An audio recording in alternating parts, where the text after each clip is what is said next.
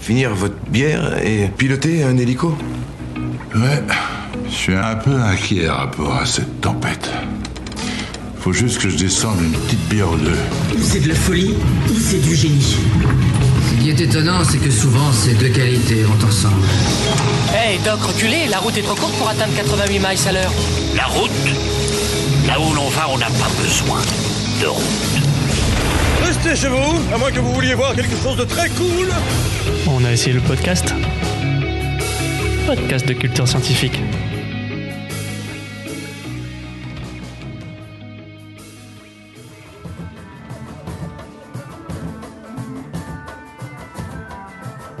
Cette musique provient d'un lieu unique où j'ai réalisé de mes plus belles aventures.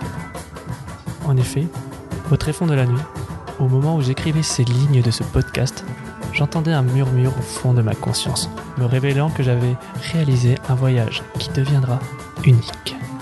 Dans le froid de cette nuit, levant la tête, regardant majestueusement la voie lactée se présenter, et gravé dans mes pupilles le souvenir de cette aventure, celle du Sahara.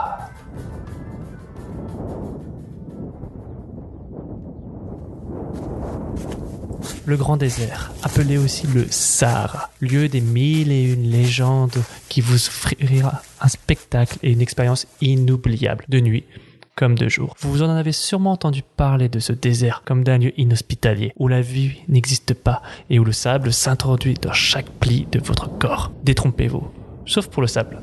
Le Sahara est un lieu beaucoup plus fantastique, complexe et difficile que l'on croit. Le Sahara signifie le plus grand désert en berbère. Il s'étend sur plus de 5000 km d'est en ouest, de l'océan Atlantique à la mer Rouge. Il couvre soit près de 30% de la surface du continent africain, ce qui en fait la plus grande étendue de terre dans le monde. Le Sahara s'étend sur les territoires de plus de 10 pays. Mais est-ce que le Sahara appartient à ces 10 pays ou est-ce ces 10 pays qui appartiennent au Sahara?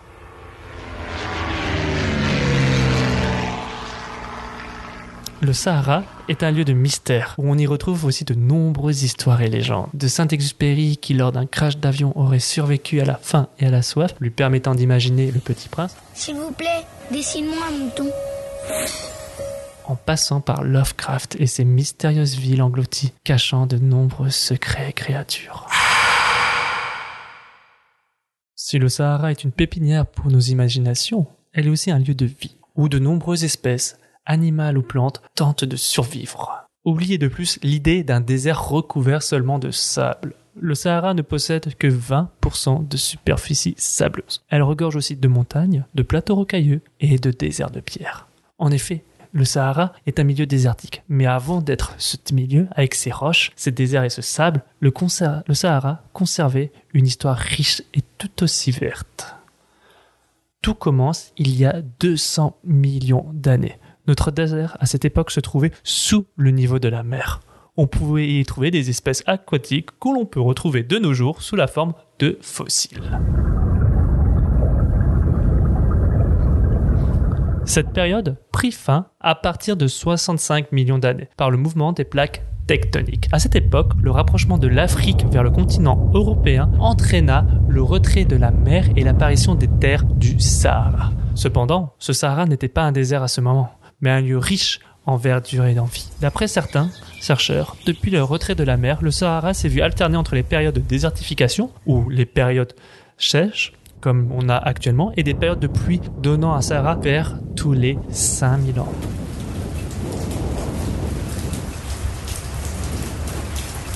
Cependant, au fil des périodes, la période de désertification devint de plus en plus longue jusqu'à être omniprésente. De nos jours, le Sahara est un lieu qui est possible de découvrir facilement.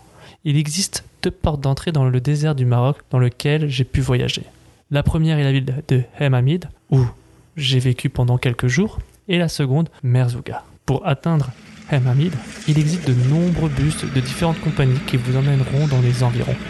Pour arriver à cette ville, vous allez suivre le fleuve Ouadra, euh, désolé pour la prononciation, vous permettra de vous faire un premier aperçu de ce qu'est une oasis et comment se développe la population autour de cette denrée rare qu'est l'eau.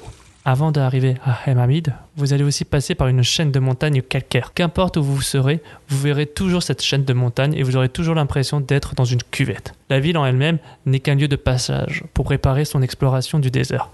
Sauf lors de la première semaine d'avril, où vous pouvez profiter du Festival international des nomades. Pendant trois jours, la ville se retrouve peuplée et vivante. Des concerts tous les soirs, ainsi que des activités telles que la course du dromadaire, oui, mais oui, bien sûr, il y en a, hein, exposition d'art et cours de cuisine.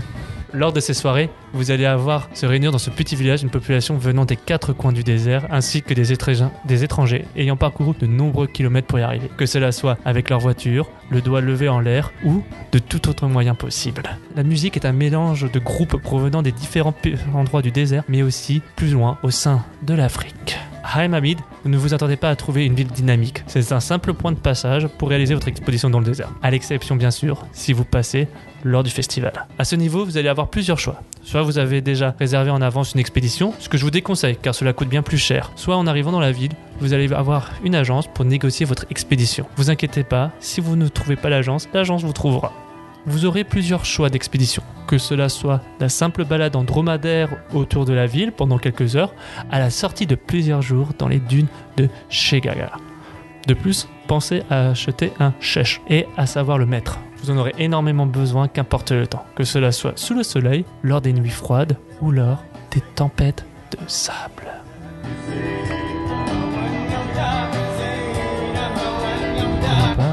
Histoire s'arrête ici. J'espère vous avoir fait un peu rêver de ces lieux magiques, vous avoir fait un peu découvrir le Sahara et vous avoir peut-être donné envie d'aller l'explorer et aller regarder en levant la tête toutes les nuits ce ciel rempli des mille et une splendeurs que sont les étoiles. Amusez-vous bien, n'oubliez pas, lisez, découvrez et je vous dis à très bientôt pour un nouveau voyage.